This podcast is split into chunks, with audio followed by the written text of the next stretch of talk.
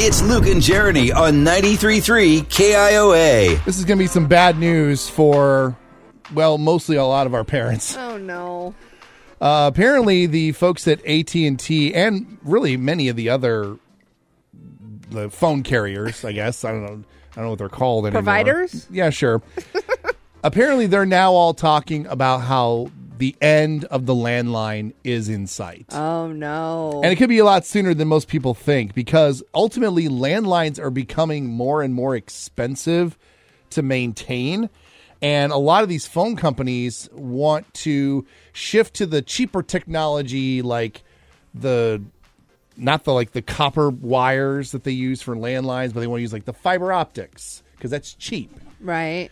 And essentially, they're going to start phasing out landlines. And they say that in some areas, there can only be about 5% of people left using landlines by 2030.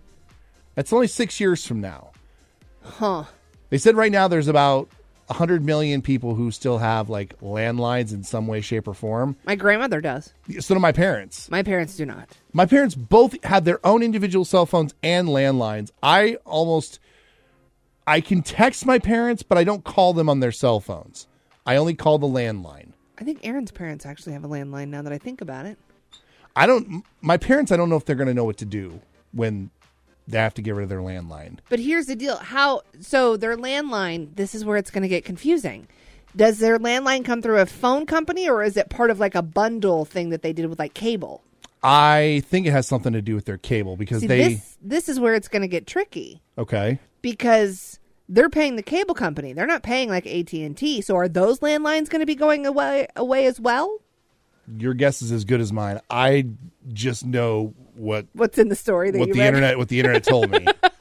Because now that I'm thinking about it, yes, Aaron's parents have a landline that is connected through their cable. So anytime the phone rings, it pops up on their TV screen who's calling. That's Yeah. their their uh, caller ID. yeah, my parents got that too. My grandmother, who lives in the middle of nowhere, she still has a landline and it still has call waiting. she can still do the click thing where she clicks over to different. Like if it rings a certain way, you know that she's on the other line. Yeah, it's got like that like double the beep little or double something. beep thing. Yeah. She's the one that is going to have to deal with this because if she loses her call waiting, I don't know what she'll do.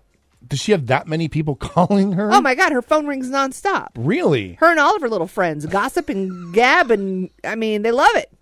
God, where do they discover the internet where they can do it online? Oh, don't don't do that. No,